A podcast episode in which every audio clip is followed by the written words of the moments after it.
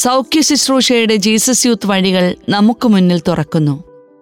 AD സ്പീക്കിംഗിൽ doctor Edward എഡേഡത്ത് ആഴ്ചതോറുമുള്ള കോളനി സന്ദർശനം ഞങ്ങളുടെ പ്രാർത്ഥനാ ഗ്രൂപ്പിന്റെ ഒരു നല്ല ശീലമായിരുന്നു.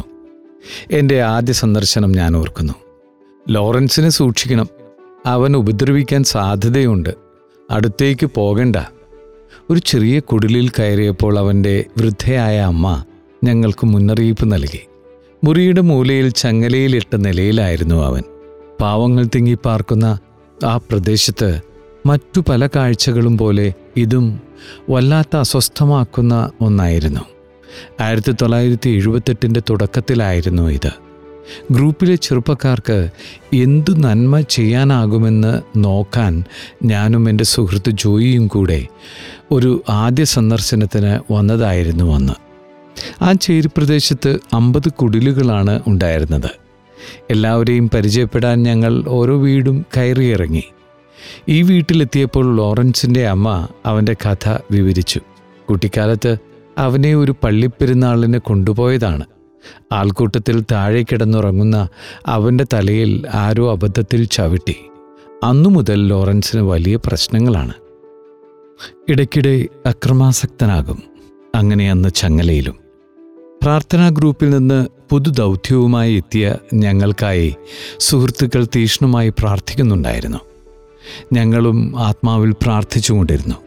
ലോറൻസിനെ നോക്കുമ്പോൾ ഉള്ളിലൊരു പ്രത്യേക സ്നേഹവും ശക്തിയും നിറയുന്നതായി എനിക്ക് തോന്നി. അവനു വേണ്ടി ഒന്ന് പ്രാർത്ഥിച്ചാലോ? എന്റെ കൂട്ടുകാരനോട് ഞാൻ ചോദിച്ചു. കൈകൾ നീട്ടിയപ്പോൾ ലോറൻസ് എന്നെ തുറിച്ചു നോക്കുന്നുണ്ടായിരുന്നു. പക്ഷേ അടുത്തു ചെന്ന് കൈവച്ച് പ്രാർത്ഥിച്ചപ്പോൾ അവൻ കണ്ണു താഴ്ത്തി ശാന്തനായി. പിന്നെ ഞാൻ ആ ചങ്ങല മാറ്റി. അവൻ പ്രാവിനെ പോലെ സൗമ്യനായിരുന്നു. അന്ന് വലിയൊരു രോഗശാന്തി ഉണ്ടായോ എന്നറിയില്ല. എന്നാൽ ആഴത്തിലുള്ള സ്നേഹം സൗഖ്യം നൽകും. എന്തായാലും ആ ദിനം ഞങ്ങളുടെ ചേരി സന്ദർശന ശുശ്രൂഷയുടെ തുടക്കമായി. രോഗശാന്തിക്കൊരു പശ്ചാത്തലമുണ്ട്. കരിസ്മാറ്റിക് നവീകരണം രോഗത്തെയും രോഗശാന്തിയെയും കുറിച്ച് ഒരു പുതുദർശനം ഉണർത്തി.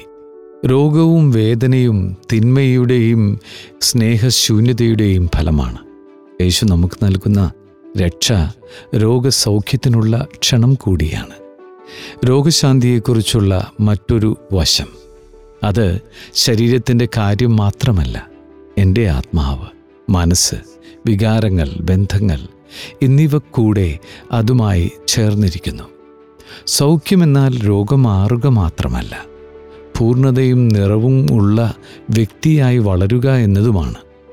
കരിസ്മാറ്റിക് നവീകരണത്തിൽ ചിലരുടെ ആകർഷണം രോഗശാന്തി ശുശ്രൂഷ മാത്രമാണ്. അവർക്ക് ധ്യാനവും പ്രാർത്ഥനാ സമ്മേളനവും ശാരീരിക പ്രശ്നങ്ങളിൽ നിന്നും പുറത്തു വരാൻ മാത്രമുള്ള വഴിയാണ്. എന്നാൽ ഇതിനെ സംബന്ധിച്ച് അനേകരെ അസ്വസ്ഥപ്പെടുത്തുന്ന ഒരു കാര്യം. ഈ സൗഖ്യ ശുശ്രൂഷകൾ ചിലപ്പോൾ നാടകീയവും ബഹളമയവുമായി മാറുന്നു. കൂടാതെ വളർച്ചയുടെ വഴിയിൽ നിന്ന് ശ്രദ്ധ മാറ്റുകയും ചെയ്യുന്നു. ജീസസ് യുദ്ധത്തിൽ രോഗശാന്തിയോടുള്ള സമീപനം വ്യത്യസ്തമാണ്. സമ്പൂർണ വ്യക്തിയുടെ സൗഖ്യം ശരീരം മനസ്സ് ആത്മാവ് ബന്ധങ്ങൾ എന്നിവയെ സുഖപ്പെടുത്തുന്നതിനെക്കുറിച്ച് എപ്പോഴും പരാമർശമുണ്ട്. അനുരഞ്ജന കൂതാശയും ദിവ്യബലിയും രോഗശാന്തി മാർഗങ്ങളായി മാറുന്നു. വികാരങ്ങളുടെയും ബന്ധങ്ങളുടെയും സൗഖ്യത്തിന് ഊന്നൽ നൽകുന്ന ആന്തരിക സൗഖ്യ ശുശ്രൂഷ ആരോഗ്യത്തിലേക്കുള്ള പ്രധാന യാത്രയായി മാറുന്നു.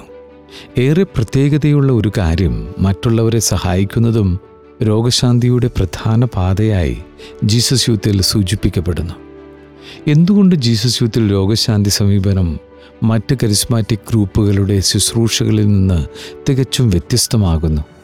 ഒരു പ്രധാന കാരണം യുവാക്കളുടെ ആവശ്യങ്ങൾ സമൂഹത്തിലെ മറ്റു വിഭാഗങ്ങളുടേതിൽ നിന്ന് വ്യത്യസ്തമാണ്. ഫ്രാൻസിസ് മാർപ്പാപ്പയുടെ വാക്കുകൾ അത് നന്നായി വിശദീകരിക്കുന്നു. യുവജനങ്ങൾ തിരിച്ചടികളും ഇച്ഛാഭംഗങ്ങളും ആഴത്തിലുള്ള ദുഃഖസ്മരണകളും അനുഭവിക്കുന്നു.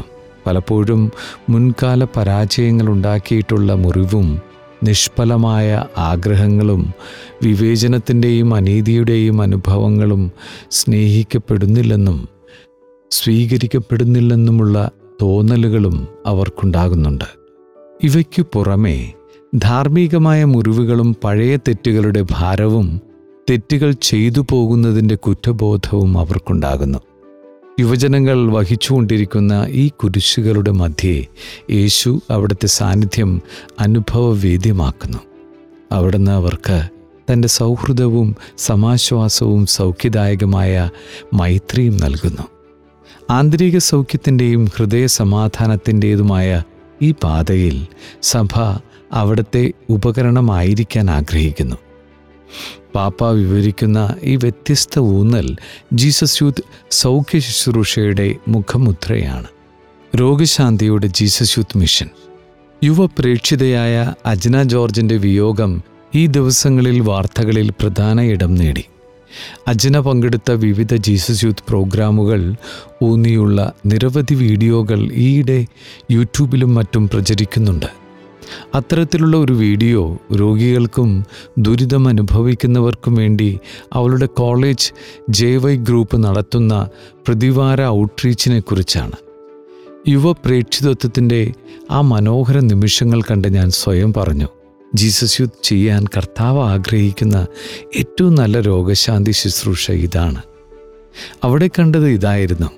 വൃദ്ധരും രോഗികളും അടങ്ങുന്ന കുറേ പേരെ ആ വിദ്യാർത്ഥികൾ ഒരുമിച്ച് കൂട്ടിയിരിക്കുന്നു. അവർക്കിടയിൽ ആ വിദ്യാർത്ഥിനി വിദ്യാർത്ഥികൾ ഏറെ സ്നേഹത്തോടും തിളങ്ങുന്ന പുഞ്ചിരിയോടും കൂടെ ഓരോ കാര്യങ്ങളിൽ വ്യാപൃതരാകുന്നു.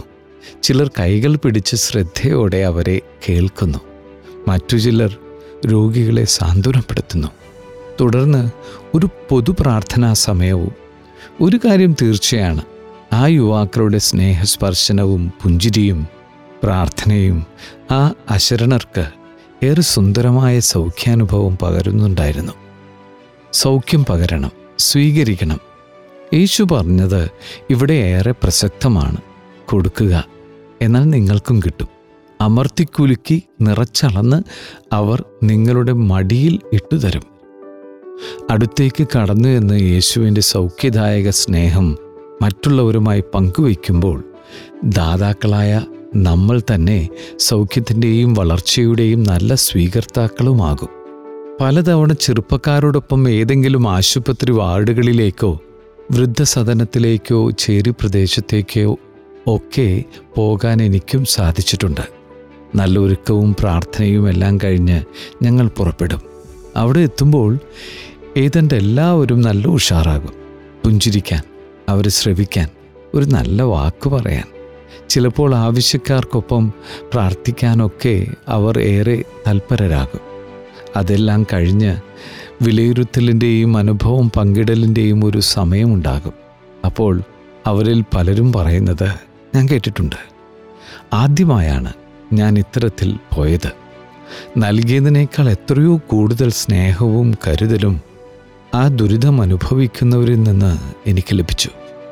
എന്റെ ഒരു ചിന്ത സൗഖ്യം പകരലിന്റെ ജീസസ് യൂത്ത് കാരിസം ഏറെ സുന്ദരമായി ഉണരുന്നത് ഒരു പ്രാർത്ഥനാ ശുശ്രൂഷയിലോ രോഗശാന്തി ധ്യാനത്തിലോ അല്ല. മറിച്ച് യുവാക്കൾ സ്നേഹവും പരിചരണവും പകരാൻ ആവശ്യക്കാരുടെ സാഹചര്യങ്ങളിലേക്ക് കടന്നു ചെല്ലുമ്പോഴാണ്. യേശു പ്രവർത്തിച്ചതും അങ്ങനെയാണല്ലോ. യുവാക്കളുടെ ഹൃദയവും കൈകളും ദരിദ്രരെ ശ്രവിക്കാനും സഹായിക്കാനും വെല്ലുവിളിക്കപ്പെടുമ്പോൾ യുവാക്കൾ അവരോടൊപ്പം പ്രാർത്ഥിക്കാൻ കടന്നു ചെല്ലുമ്പോൾ രോഗശാന്തി പകരുന്ന കർത്താവിന്റെ കരം അശരണർക്ക് ദൃശ്യമാകും. അതോടൊപ്പം ഈ പരിചരണം നൽകുന്ന ചെറുപ്പക്കാർക്ക് സമൃദ്ധമായ അളവിൽ സ്നേഹവും രോഗശാന്തിയും ലഭിക്കുകയും അവർ പക്വതയും ആരോഗ്യവുമുള്ള വ്യക്തികളായി മാറുകയും ചെയ്യും.